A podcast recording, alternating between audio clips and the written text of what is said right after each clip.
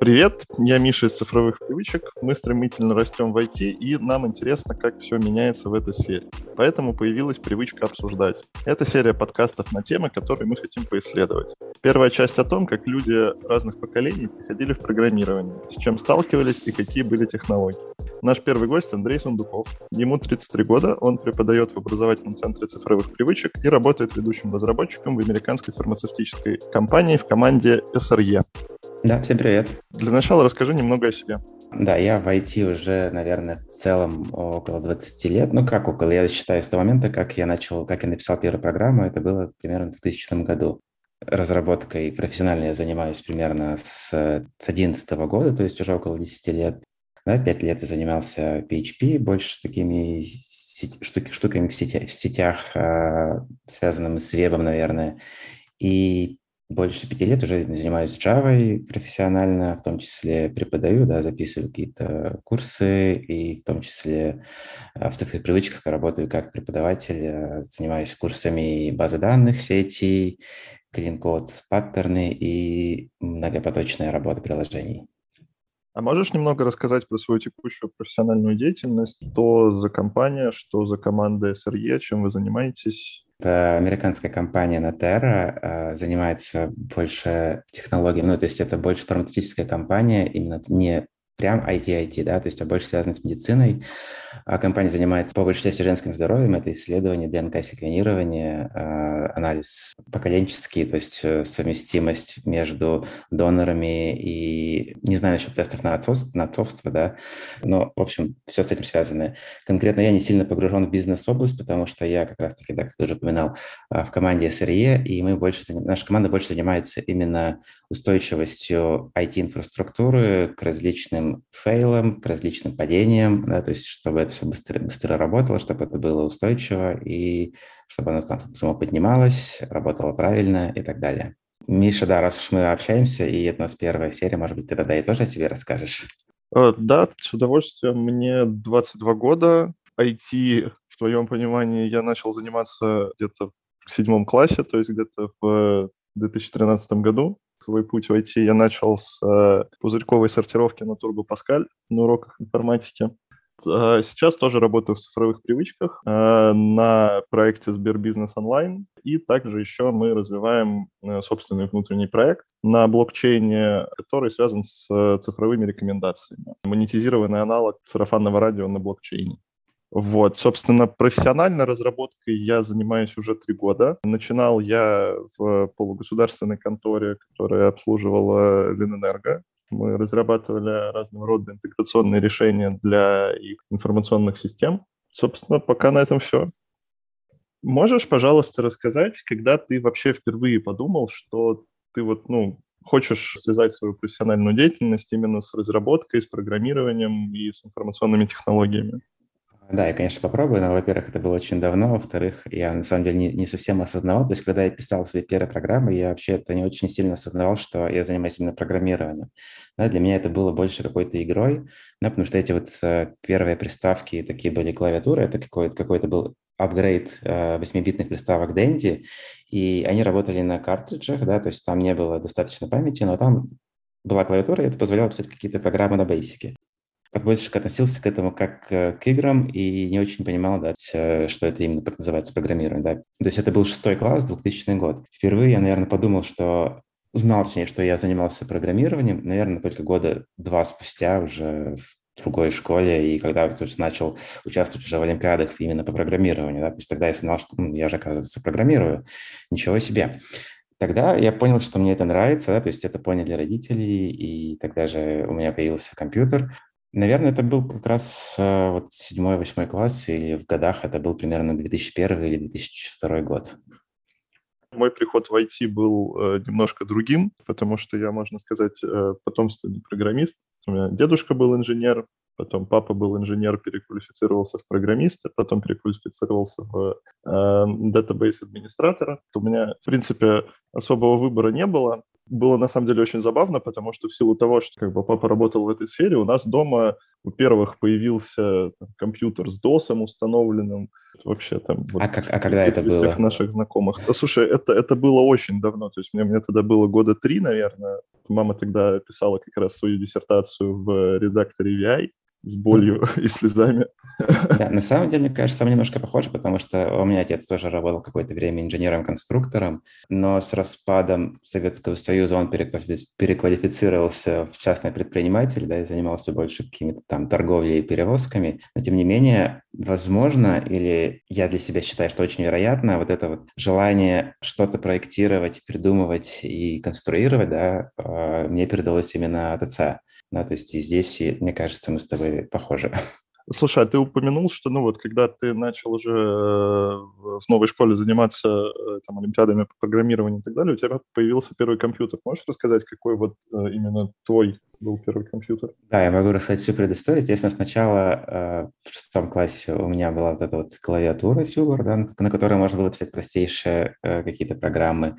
И, видимо, тогда родители начали подозревать, что это то, что мне нравится, потому что ничего другого не заходило, ни какие-то там спортивные секции, ни какие-то там конструкторские секции.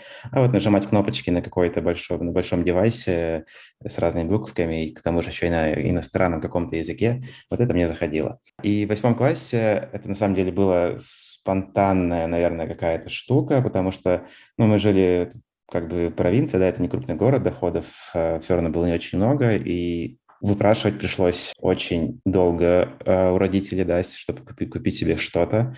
Это был 2007-2008 год, и это был системник Pentium 133 с одним гигабайтом жесткого диска и, по-моему, 128 мегабайтами оперативки. А, собственно, системник, я прям как сейчас помню, кажется, стоил около 4700 рублей, и плюс монитор к нам к нему продали что-то типа за 3300, и суммарно вышло... А, или за 2300, да, ну или 3300. И суммарно, в общем, вышло 8000 рублей.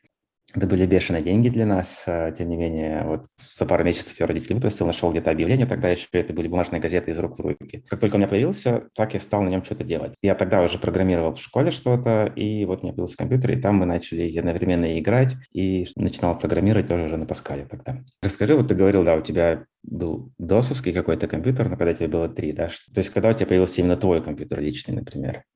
Нам он достался бесплатно потому что в силу профессиональной деятельности моего папы э, у него, так скажем, был, был доступ к списываемой аппаратуре в Ленэнерго. Поэтому, в общем, э, мой первый компьютер это был списанный Pentium 4 с уже жидкокристаллическим экраном и по-моему, 95-й виндой. По характеристикам я сейчас точно не скажу. Как, какой это был год? Мне было тогда лет 6, получается, где-то 2004, наверное. 2004-2005. Понятно. Вот. Как раз когда я закончил, заканчивал школу. Да, я тогда только шел. Ну, э, для, для меня, на самом деле, на тот момент это была как бы, ну, просто такая шумящая, жужжащая коробка с экранчиком, там, на котором можно там поиграть в сапера и так далее. А, но а потом папа начал мне показывать там всякие тулзы типа Midnight Commander, что вот так можно файлики создавать, вот так вот можно в них там, писать и так далее. И, что в общем, же с этими файликами делал? Да, на самом деле я их просто создавал, и мне, мне было весело там просто create файл э, и какое-нибудь смешное название ему придумать. Ну и, в принципе, тогда мне папа уже на пальцах начинал объяснять вообще, что такое там информационные технологии, как это плюс-минус работает. Затравочку делал на будущее. Ну да, продолжая, да, продолжая забавные истории, э, на самом деле у меня тоже есть связанные как раз-таки с первым опытом э, разработки забавная история. Это вот, как я опять же упоминал уже десятый раз, это была клавиатура Сюбер, она была китайская, а к ней была русская инструкция по написанию программ на Basic, но, судя по всему, она была перепечатана на русский язык, каким-то китайцам, который как бы знал русский язык. Судя по качеству, они были перепечатаны именно руками с вкраплениями русских символов. Ну, если сравнивать, это примерно как первые сканеры документов, да, которые нам генерировали PDF-файлы, да, то есть с жутким качеством, с какими-то неправильными буквами. И все, что я, по сути, делал тогда, я пытался их перепечатывать и пытался разобраться, почему каждый из них не работает. Первый experience это был перепечатать как-нибудь а, из инструкций э, на экран. Никакого там сейва, никаких дискет и так далее. И в помине не было да, все, что ты напечатал после выключения приставки, оно, в принципе, уничтожалось и стиралось. Потратил на несколько месяцев, пытаясь разобраться, и в конце концов начал писать какие-то свои штуки просто на основе того, что я видел, как оно работает, да, и какие-то там циклы, условия. Я даже не знал, как это называется, я просто знал, что есть там какой-то if-then, есть там begin-end и так далее. Это вот все, что я делал, будучи в шестом классе и имея вот такую игрушку у себя в комнате. Ну, слушай, можно сказать, твой первый debug. Да. Плюс, естественно, я не знал толком английского языка, то есть, по крайней мере, такого профессионального, что означает какие-то там фразочки, да, ероры и так далее. Не знал, что означает компиляция, запуск. Все, все это мне было незнакомо, просто мне нравилось перепечатывать эти странные штуки, потому что они как какая-то магия что-то там делали на экране, это было классно.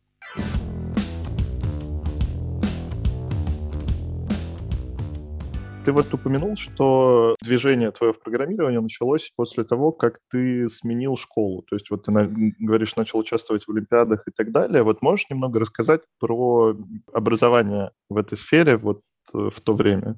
А, тут, наверное, стоит упомянуть, что изначально я учился в лицее, да, в провинции Удмуртии, потом мы просто семьей планировали переехать в другой город, в Саратовскую область, а, но там мы только прожили год и в итоге вернулись назад. Там были немножко разные школьные программы, в лицее, где я учился, какая-то компьютерная грамотность начиналась с шестого класса, а в другой школе, да, куда мы пытались переехать, там, по-моему, это было с восьмого класса, то есть, то есть я этого не застал. В итоге, когда мы вернулись обратно в мой там родной лицей, а получилось так, что ребята уже год что-то там программировали. Первые полгода я вообще не понимал ничего, да, то есть несмотря на то, что до этого я на бейсике уже почти целый год что-то там делал, да, то есть писал свои программы, я первые полгода вообще не понимал ничего, потому что это был совершенно другой синтаксис. Я, естественно, не знал никаких терминов, что такое компиляция, что такое там какие-то вещи.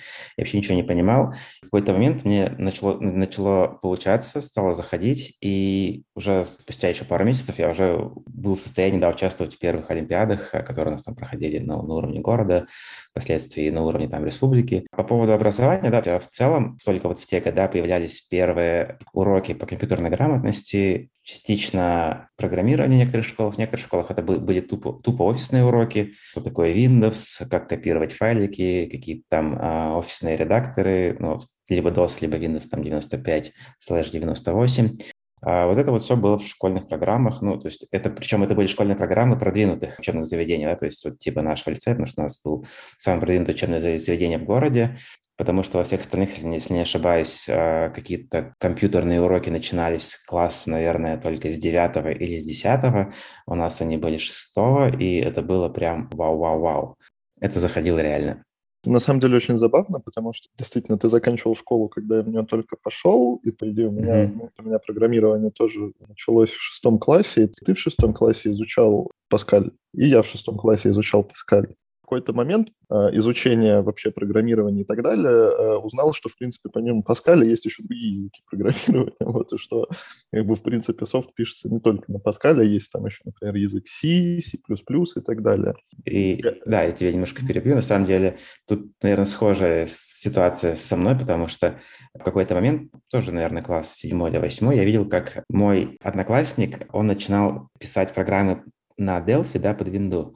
И мне это тогда казалось нереальным, потому что я реально думал, что для того, чтобы написать программу на винду, тебе нужно в программе просчитать, как, это, как оно будет отображаться, то есть просчитать всю визуальную часть э, твоих окошек, там, кнопочек, э, филдов и так далее, да, текстовых. И я тогда, у меня волосы сдавали, вставали дымы, потому что я считал, что это нужно быть супер человеком, чтобы уметь писать там под Windows, да, то есть э, потому что я не понимал, как это вообще. Я видел, что язык, да, Delphi очень похож на Pascal, но я не понимал, как оно вообще может так работать. Пока, естественно, в какой-то момент, когда у меня появился комп, я не установил Delphi, и тогда у меня это пошло. Но да, тут я тоже с тобой согласен, что я не понимал, что бывает много разных вариантов языков, э, там, синтаксисов и так далее, и это для меня тоже был в какой-то момент открытием. C++, он, в принципе, объектно-ориентированный, то есть он э, больше приближен к реальному миру, нежели чем процедурный Паскаль. Как ты думаешь, нелогичнее было бы, например, э, школьникам начинать э, изучать программирование именно на объектно-ориентированном языке?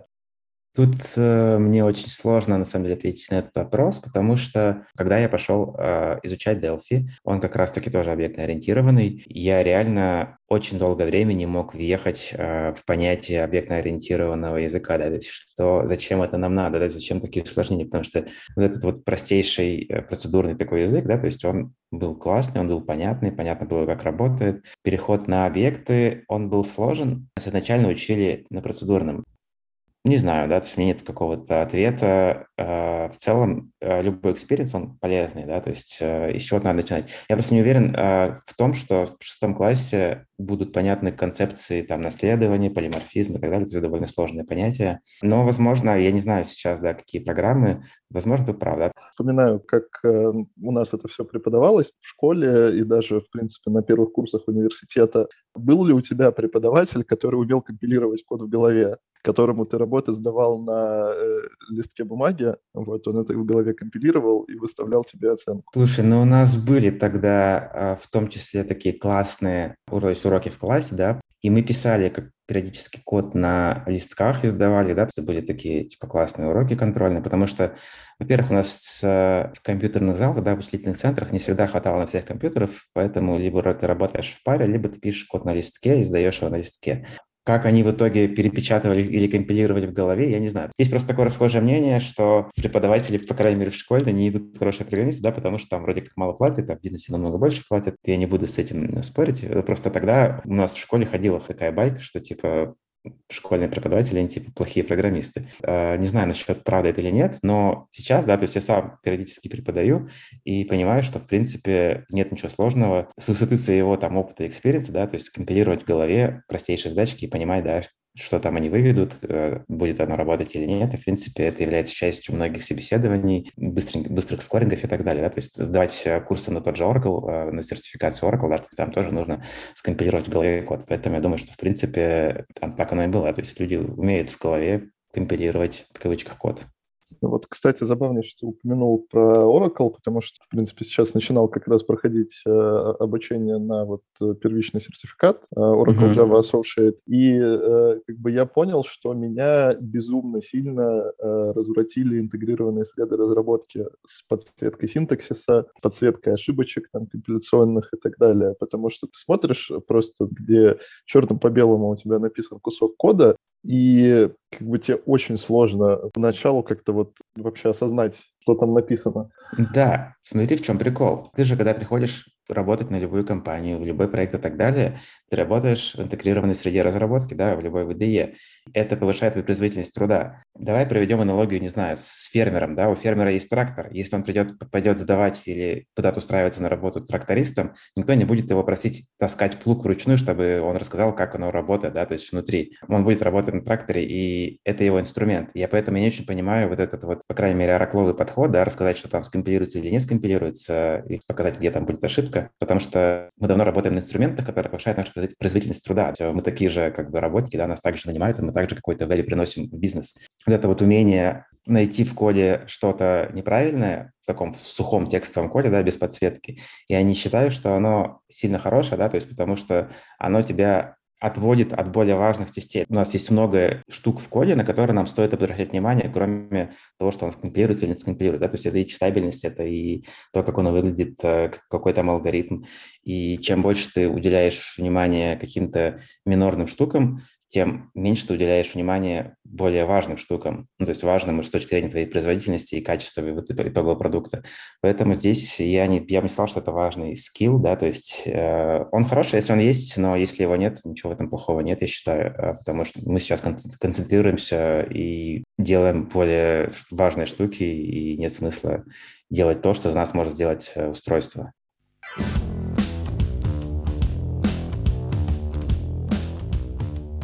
Как ты пришел к тому, что ну, ты хочешь вот преподавать, делиться опытом, обучать? Я, я, например, пока не вижу ситуации, когда я отказался бы от какой-то бизнесовой работы в пользу преподавания. Какие вот такие альтруистические э, позывы тобой двигали, когда ты решил как бы научить людей чему-то?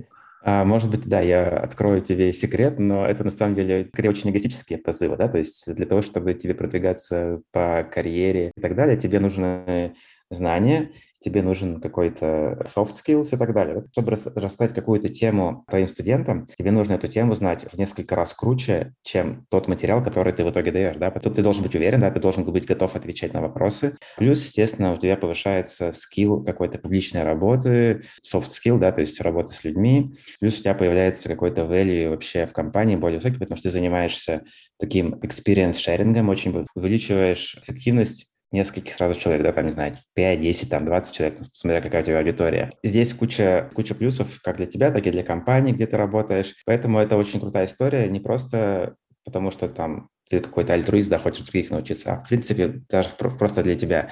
Первый раз я провел э, какую-то лекцию, да, такой э, в школе программистов от Хантера. Это было, если не ошибаюсь, либо 15 либо 16 год, да, то есть я взял себе лекцию по базам данных, поставил ее, продумал. Э, ну, это было, если не ошибаюсь, такие две университетских пары по времени. И главное, для чего я это брал тогда, это побороть свою боязнь каких-то публичных выступлений и прокачаться немножко в базах данных. Ну, в базах данных я тогда уже был прокачан, да, то есть мне это было несложно. У меня была цель именно побороть свой страх публичных выступлений, потому что когда ты это можешь сделать на знакомую аудиторию, более-менее знакомую, это классно, это удобно, и типа почему нет? Половину жизни думал, что в преподы не идут э, там хорошие программисты, но в итоге, когда я к этому пришел, понял, что это позволяет тебе сильно прокачиваться. И многие свои последующие темы для лекций я брал не потому, что я их знаю хорошо, а потому что я их знаю плохо.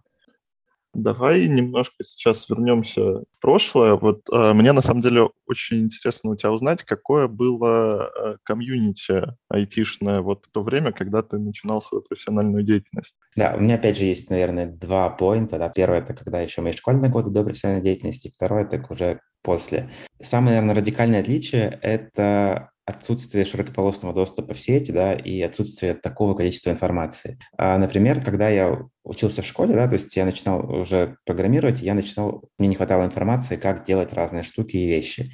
По-моему, если не ошибаюсь, интернет у меня появился в том же восьмом классе. Это был стандартный диалог на скорости около 30 килобит в секунду, за который мы платили поминутный доступ. Да? Из-за отсутствия у меня, как восьмиклассника, достаточное количество денег на то, чтобы долго сидеть в интернете, у меня на каждый выход в интернет был запланирован объем того, что я хочу скачать и куда зайти. Да? То есть у меня были приготовлены список там ссылок, э, были записаны вкладки, у меня был приготовлен софт, который выкачивал сайты целиком. И как только я выходил в сеть, я сразу это запускал там в 30 потоков, у меня какая-то информация загружалась, чтобы я потом мог ее в, в офлайне просматривать. В том числе доходило до того, что я сидел на каком-то, на каком-то форуме, заходил в сеть, открывал все вкладки, какие-то темы, которые мне нужны были, открывал типа 20 вкладок в браузере. Когда они загружались, я выключал сеть, читал, что там написано, может быть, готовил какие-то ответы, потом снова заходил в сеть и начинал отвечать. Да? То есть это вот настолько было сложно с доступом к информации тогда, и, наверное, это кардинальное вот это вот отличие. Что касается комьюнити, наверное, самое основное отличие в то время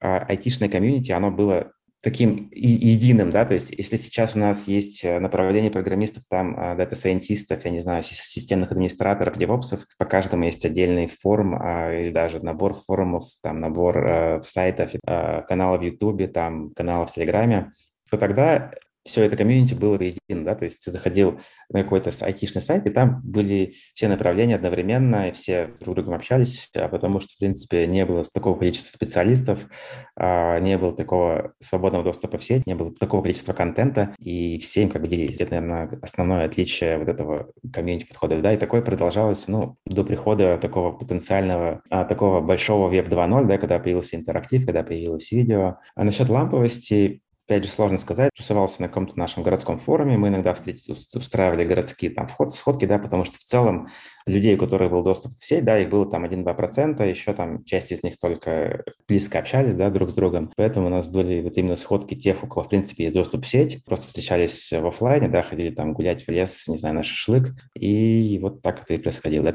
То есть оно, оно было-то дружнее. Ну, вот более сейчас... единым. Да. Более единым, да. А, возможно, более дружным, потому что на самом деле все друг друга знали. Не было настолько большого IT-рынка. То есть, когда я уже переехал в Москву, это был примерно, там, я начал работать в мастерах хосте инженером дата-центра, это был, наверное, примерно седьмой или восьмой год, а я встречал людей, да, которые также работают в Москве, тех, с кем я познакомился в IT-тусовке как бы у нас в городе. Все друг друга знали через знакомых, да, то есть вот это, несмотря на то, что это уже седьмой, там, восьмой год, да, середина там нулевых, все еще рынок IT был, ну, не настолько большим, то там через два рукопожатия ты мог почти до любого добраться, да, то есть сейчас он, конечно, огромный. Я думаю, сейчас в одном только Сбере работает больше айтишников, чем тогда во всей IT-индустрии, наверное, ну, в седьмом, там, восьмом году. Слушай, а можешь назвать два-три каких-то самых известных форумов айтишных того времени? Мне нравился тогда очень форум 3dnews.ru, а, он все еще существует, это именно такой э, айтишный, там больше, может быть, хардварный. Я тусовался в основном там. А других, если честно, я сейчас уже не назову, да, то есть где-то я, может быть, и был. Я, на самом деле, 3D News я сейчас периодически читаю, мне, в принципе, нравятся там просто такие новостные заметки, да, из э, рынка из, из области э, больше железа, конечно, хотя про софт они тоже пишут, вот, но мне нравятся именно какие-то железные новости. Наверное, больше просто не назову, просто потому что не помню. Как ты относишься к таким э, современным форумам, как, например, там Stack Overflow или Hubber? А, шикарные ресурсы. Я сам периодически использую. Это на Хабре. Иногда включаю ссылки на них в свои лекции, да, которые я даю своим студентам. Опять же, здесь мы возвращаемся к эффективности разработки. Понятно, что есть такое, может быть, не очень немного, немного негативное понятие, как Stack Overflow Driven Development, да, когда люди, не думая, копируют э, решения со Stack Overflow, это, это плохо. С другой стороны, его наличие ускоряет нашу производительность существенно. Сейчас выключить Stack Overflow, то производительность всей этой индустрии, она, в принципе, упадет. Другой подход, умеешь ли ты менеджить то, что ты видишь перед собой да, на экране. То есть, есть люди, которые просто копируют, есть люди, которые читают, понимают и потом пишут код. Ну, разные подходы, но, тем не менее, все эти ресурсы, они увеличивают нашу производительность.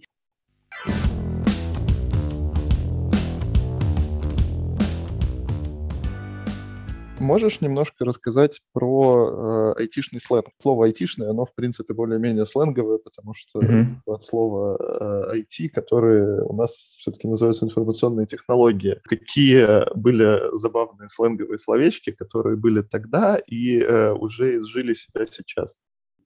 А, да, я бы не сказал, что есть э, именно вымирание каких-то сленговых словечек, да, скорее мы говорим про вымирание технологий. Такие штуки, как э, Fidane, да, у них был какой-то свой сленг внутри, да, и сленг, связанный именно с самим названием, или, например, технология там Мирк, да, это чаты по каналам. Конечно, сейчас у них все еще есть аудитория, да, я слышал, что там все еще есть люди, которые там общаются, не от самого себя, мне кажется, слово «мирк» я не слышал уже несколько лет да, подряд. Все реже встречается терминология про торренты, да, то есть э, я сам лично пользуюсь, да, как старовер торрентами. Все молодое поколение смотрит на меня как э, на старикана, как э, на бумера такого, да, спрашивают, торрент это что? Это же типа 20 век, давно уже есть онлайн-сервисы. Поэтому, да, я бы не сказал, что умирают какие-то именно сленговые словечки, да, скорее умирают технологии, и мы просто про них постепенно забываем. Что касается вообще самого по себе сленга, да, при общении с самими студентами, студентами, я вижу, что не все всегда в курсе, тупо зависит от количества опыта, который человек наработал, да, или с кем он успел обменяться этим опытом.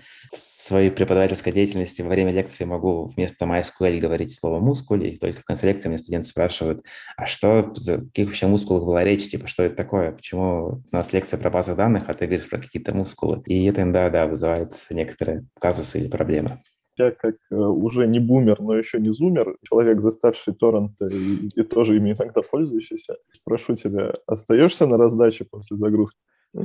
Да, я смотрю, иногда остаюсь на раздаче, мне это не сложно. Я раздачу включаю, когда у меня идут всякие онлайн-активности, связанные с записью эфира, да, то есть, например, перед, перед подкастом я выключил торрент-трекер, просто чтобы он не раздавался. Если у меня что-то там скачивалось с утра, какие-то там пару сериальчиков я решил загрузить, я привык э, оплачивать работу софта, да, то есть у меня уже много лет нет никакого не лицензионного софта, я все покупаю.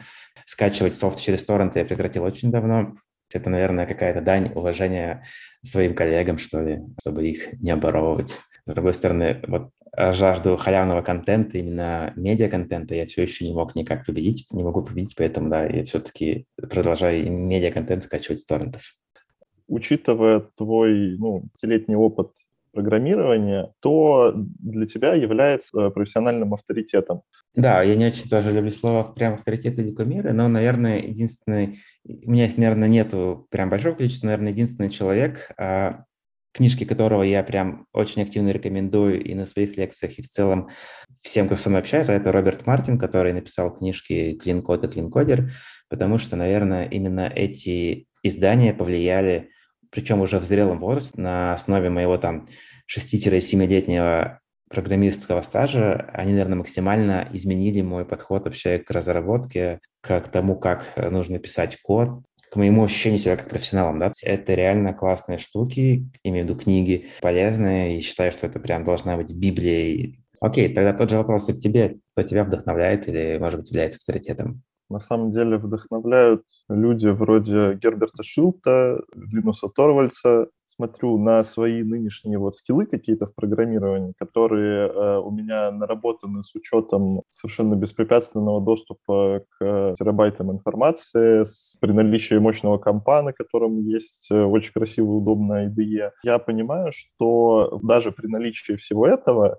мне как бы безумно далеко до тех людей, которые тогда, больше 30 лет назад, заложили фундамент всего этого. У них не было буквально ничего того, что есть у нас, и они просто взяли и с нуля вот это вот все придумали. Я когда только поступил в университет на первый курс, поступил на специальность программной инженерии, и у нас был преподаватель, который старше, чем язык C на 20 лет. Он сказал, что, ребята, я понимаю, что я вам там объясняю какие-то абсолютно базовые, простейшие вещи, читайте Герберта Шилка. C++ для начинающих. На самом деле, э, я просто хотел а, сказать, что через, мне кажется, вот это вот ощущение своей беспомощности я тоже проходил по отношению к людям, которые что-то там, не знаю, Линус Торвардс или кто-то там еще, да, кто сделал что-то великое, а, но на самом деле оно у меня, наверное, прошло, да, поэтому я не могу там называть их, просто потому что в какой-то момент ты осознаешь, что эта сфера настолько широкая и настолько много всего происходит вокруг, да, настолько много информации, что нет ничего плохого в том, что ты чего-то не знаешь или в том, что ты что-то великое не сделал. Да? У тебя есть свои какие-то скиллы, ты их используешь по-другому, ты используешь какой-то другой value в компанию и так далее. И ну, в этом нет ничего плохого, и все мы как бы хорошие, всем можем чем-то гордиться или чем-то не гордиться. По поводу клин-кода слушал твою лекцию по клин-коду и э, смотрел выдержки некоторые из автора, которого ты рекомендуешь. Э, один из э, паттернов клин-кода — это отсутствие комментариев. Есть такая, такая поговорка, как код с комментариями — это плохой код. Да, но тем не менее, вот если, например, зайти в какой-нибудь декомпилированный класс из библиотеки, там того же Spring, например, ты всегда увидишь комментарии над презентациями, интерфейсами и так далее. Да, на самом деле в той же книге про Code об этом есть отдельный э, раздел или абзац о том, что в том случае, когда ты пишешь именно публичную библиотеку, да, и описываешь интерфейсы, есть смысл описать э, либо как оно работает, либо как оно используется. Именно код Раздел про комментарии и при их отсутствии – это больше про твой бизнес-код, да, код, который, скорее всего, будет изменяться в ближайшее время. То, как ты его будешь писать, да, ты его пишешь на английском языке с использованием английских э, существительных и глаголов. Если ты его пишешь качественно и понятно, то он будет читаться как английский язык. А, то есть в этом случае ему не нужен э, именно не нужны комментарии. Код же библиотека, да, то есть он пишется на абстрактном больше уровне, то есть он выполняет какие-то абстрактные вещи. Именно поэтому ему нужен комментарий. То есть периодически он пишется для тысяч систем, а ты пишешь код для одной системы. И в этом большая разница, да, то есть и большие подходы, и разница подходов. Естественно, что если ты внутри компании делаешь какую-то библиотеку, которая будет использоваться на, там, на 50 проектах, то есть смысл писать API интерфейсов для того, чтобы было видно, да, как оно работает, чтобы другие люди могли понимать. Когда ты пишешь на, отдель, на, на отдельном проекте просто бизнес-логику, нужно писать вот так, чтобы она была понятна время чтения без комментариев.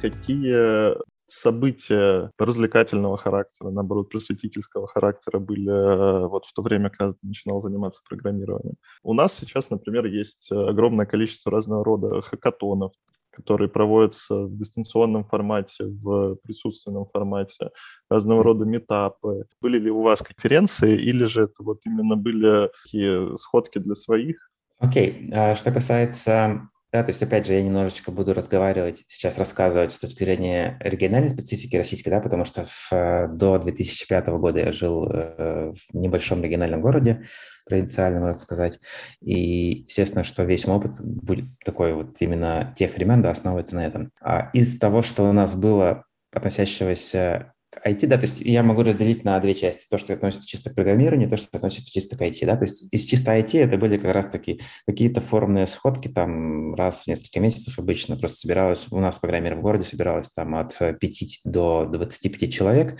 которые шли либо в кафешку посидеть, либо в лес э, там, шашлычка сделать. Все, все, у кого был интернет, вот занимались этим.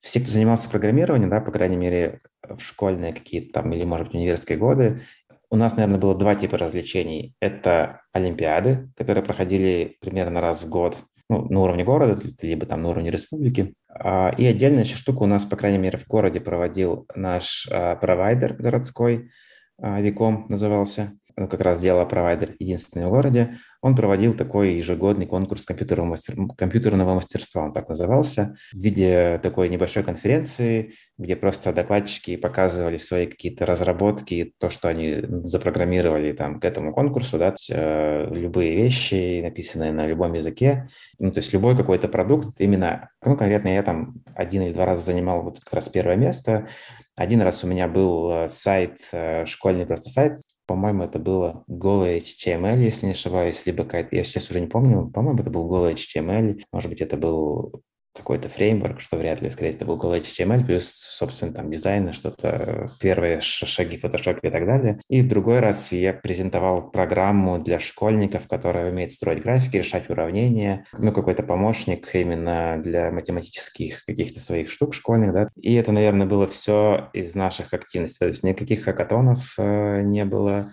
никаких э, там метапов, никаких, естественно, конференций, тем более каких-то международных, ну, тогда их помине не было, потому что слишком маленькая комьюнити, слишком маленький доступ к информации. Наверное, это все стало появляться уже больше в 2000-х годах, первых, наверное, конференциях и метапах я услышал а, где-то в начале или в середине 2000-х, да, нулевых. И на самом деле в, первых, в первой своей конференции, по-моему, майкрософтская была конференция, если не ошибаюсь, в московском трейд-центре, торговый центр, да, на 905 года. Я там участвовал как работник, помогал настраивать видеотрансляцию, да, то есть я был в команде, которая занималась видеотрансляцией, меня позвал один знакомый как раз-таки из какой-то онлайн-игрушки, потому что знал, что у меня вроде какие-то есть навыки, скиллы, настраивали камеры, следили, чтобы они работали, а, ну, вот это было примерно так участвовал в хакатонах когда-нибудь? Я просто помню свои первые хакатоны, на меня это произвело просто неизгладимое впечатление и как бы добавило уверенности, что э, я пошел по правильному направлению. Я начал заниматься коммерческой разработкой еще до, ну, может быть, во время появления хакатонов, но в итоге я в них как-то не зашел, не заехал, и с тех пор нигде, нигде не поучаствовал, хотя на самом деле периодически хотелось, но то какой-то команды нет, то времени нет, да, как это на такое дело а, уже, я бы сказал, молодежное, да, то есть особенно двух, двух-трехдневное, когда там нужно ночью что-то делать, сидеть. Тогда я себя считал уже каким-то там большим профессионалом и так далее, что это уже не мое, у меня есть э, нормальная работа, я там профи и так далее. Не это не участвовал, но на самом деле я бы хотел поучаствовать, поэтому если кто-то, у кого-то будет команда, и кто-то захочет себе бэкэнд разработать, разработчика, я с удовольствием присоединюсь. Э, немного, наверное, провокационный вопрос. В принципе, не обязательно отвечать, если не хочешь. Чем ты больше всего гордишься в своей карьере? За что тебе, возможно, стыдно за какой-то факап небольшой?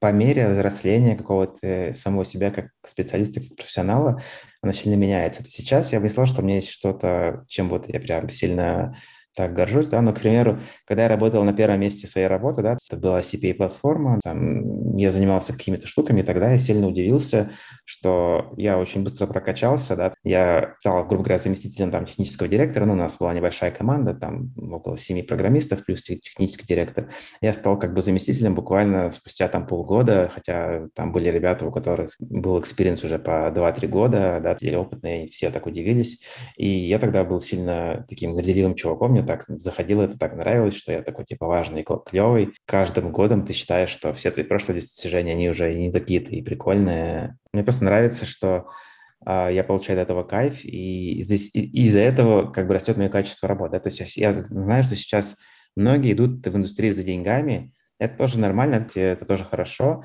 но я туда шел просто потому, что мне нравилось, и это позволяет работать просто более эффективно. И считаю, что люди, которые, которым нравится то, чем они занимаются, они просто работают э, более качественно. И я считаю, что это одно из качеств, да, которым я могу гордиться. Ну, то есть не то, чтобы это мое достижение, просто мне повезло, что оно у меня такое есть, да, что так сложилось. А, окей, а что у тебя тогда, да, за, за твою минус 10, 10 лет от моей карьеры случилось? Слушай, ну... За что бы ты а, гордился, например? У меня тоже эти моменты, они как бы эволюционировали. Например, э, в университете я гордился тем, что сделал такой шаблон курсовой работы, который можно было условно э, подстроить под все 20 вариантов этой курсовой работы, стало быть, продавать ее всему потоку, потому что никто ее сам делать не хотел. Я помню, что это был э, MySQL, Java и э, интерфейс, написанный на Java Swing. По сути, курсовая работа была посвящена работе с базой данных э, и написанию Java-приложений. Я, я вот этот zip-архив продал, по-моему, суммарно там 20 людям, получил какие-то с этого деньги и очень собой гордился, что вот придумал универсальное решение. Бизнес, а, бизнес-жилка. Потом э, уже, ну, а, один из э, моментов, которым я горжусь, но он же тот же день э, э повлек за собой момент, за который мне, наверное, больше всего стыдно. Эта история следующая. Э, я на прошлой, ну, на прошлом своем месте работы увлекся автоматизацией и развертыванием инфраструктуры э, на Ямле всякие плейбуки писать для Ansible. И, в общем, ну, наш основной продукт, как раз интеграционная шина предприятия, ее э, развертывание, там, обновление и так далее, оно занимало достаточно долгое время. Я, насмотревшись э, видосов на YouTube, решил, что, в принципе, можно ускорить, потому что, ну, come on, плавно на то, чтобы это все э, с нуля развернуть, установить, настроить и так далее, нужно где-то часов пять а заказчик у нас хотел там переезжать э, с одного дата-центра на другой и так далее. Ну и, в общем, нужно было несколько раз это все переустанавливать. Я загрузил исходнички в GitLab, написал э, плейбуки на Ansible, чтобы там, ну, устанавливал, устанавливалась база, раскатывалась схема базы данных. Все было супер классно. Я это все написал. Уже последний раз э, собираюсь это прогнать на тестовом серваке кликаю на прогон плейбука, понимаю, что он начал прогоняться на проде. Что-то пошло не так, и, в общем, продакшн лег на полчаса. Интеграционная шина предприятия, через которую очень-очень много запросов э, в единицу времени идет. Ну и, в общем, по головке меня за это не погладили. И так, как бы, одно, одно из моих главных достижений стало одновременно самым главным факапом. Ну, на самом деле, э, через это проходят, наверное, многие, да. У меня есть такая присказка, что если ты устроился на, но в новую компанию, то пока ты не положишь прод, хотя бы на, на некоторое количество времени, хотя бы какой-то функционал, ты как бы еще и не устроился, на самом деле, в новую работу, да, то есть нужно пройти боевое крещение, чтобы немножечко почувствовать стыд за то, что ты сделал, иначе да, иначе ты не особо ты вольешься или влился, что-то, что-то не натворил, да, не напроказничал где-то. Поэтому, да, это must have.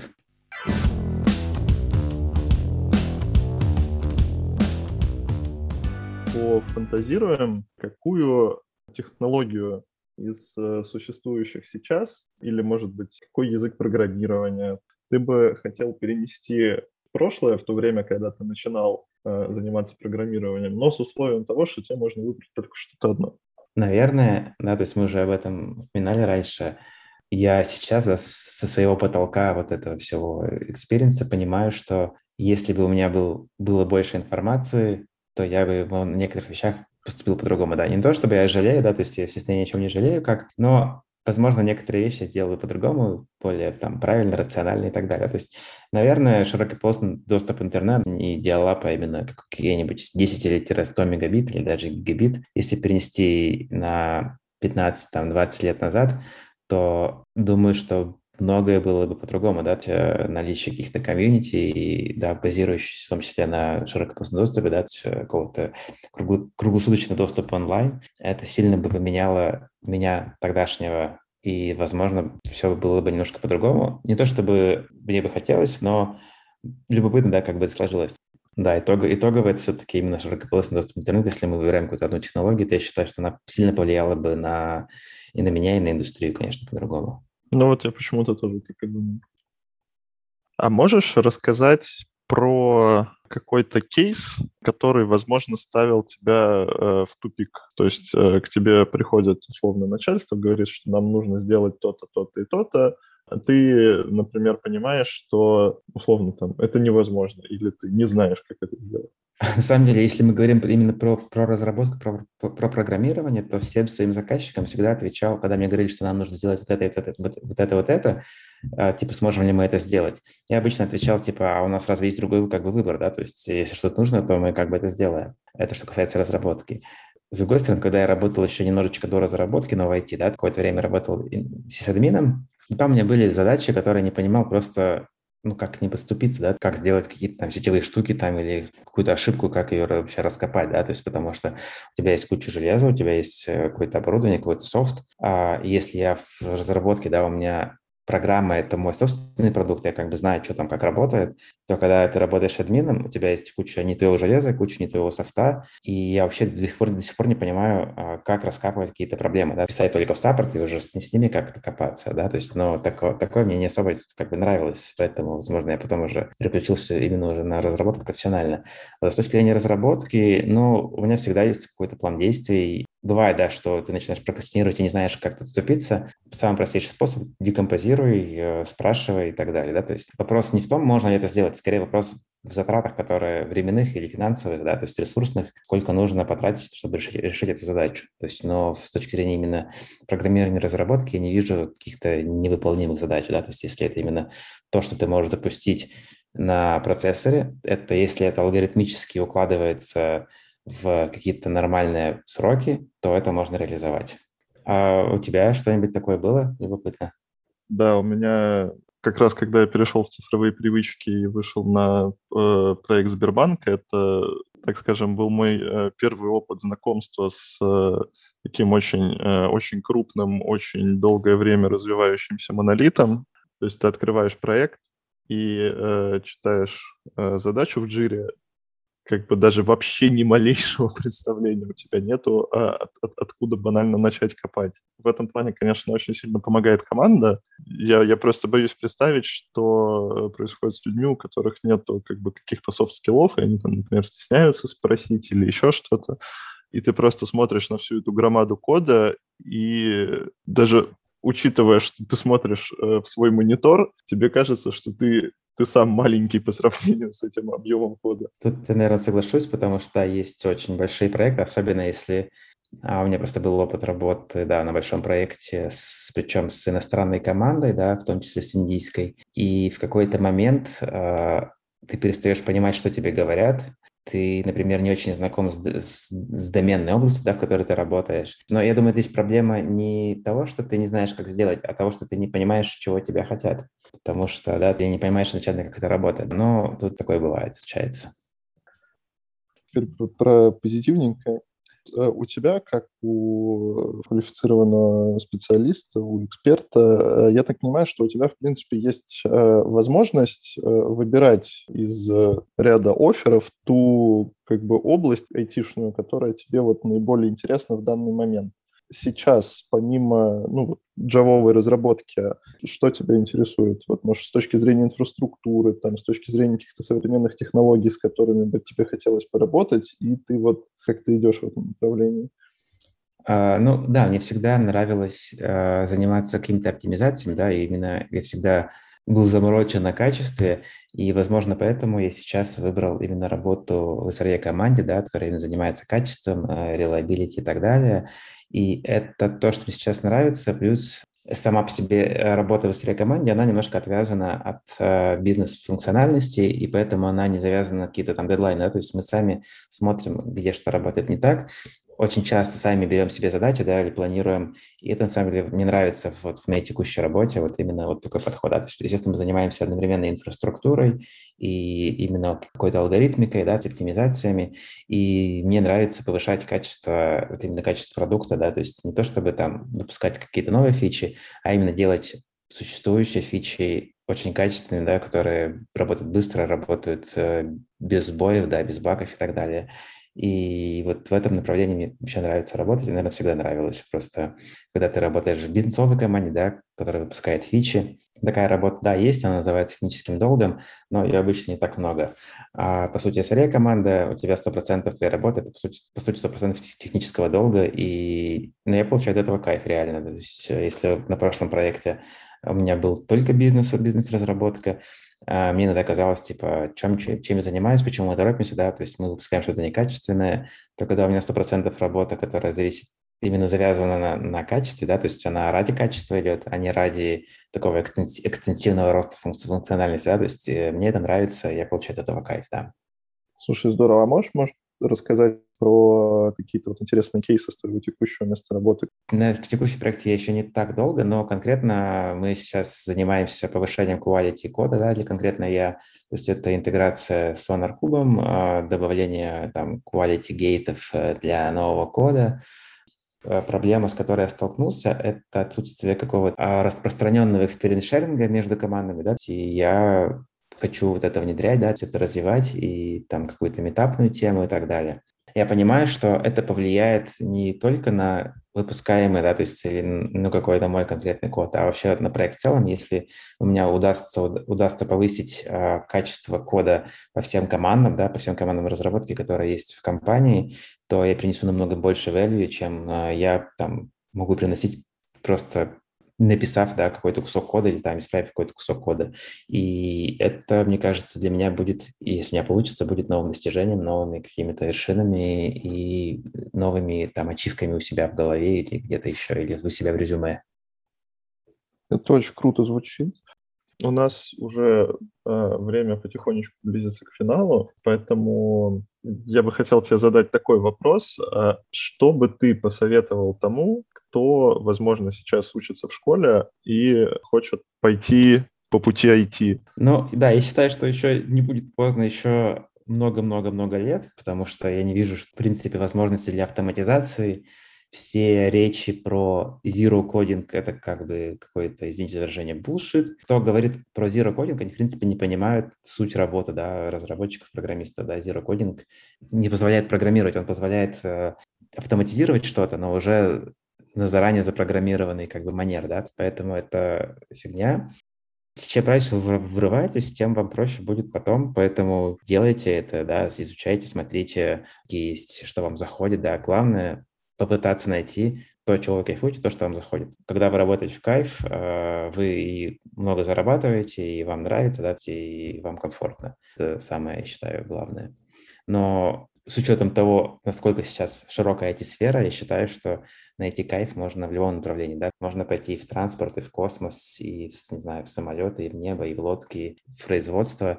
И везде можно работать в IT. Да? То есть сейчас, если там 20 лет назад IT было островковое дело, да, то есть где-то он был, где-то его совсем не было, то сейчас э, любая сфера нашей деятельности, любое предприятие, везде есть IT. Можно пойти в ту область, где интересно, но заниматься в этой области именно айтишной работой. Чем раньше ты это делаешь, тем кайфовее будет у тебя и проще тебе будет жить.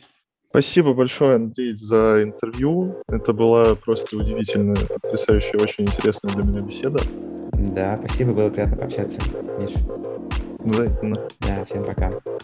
Пока-пока.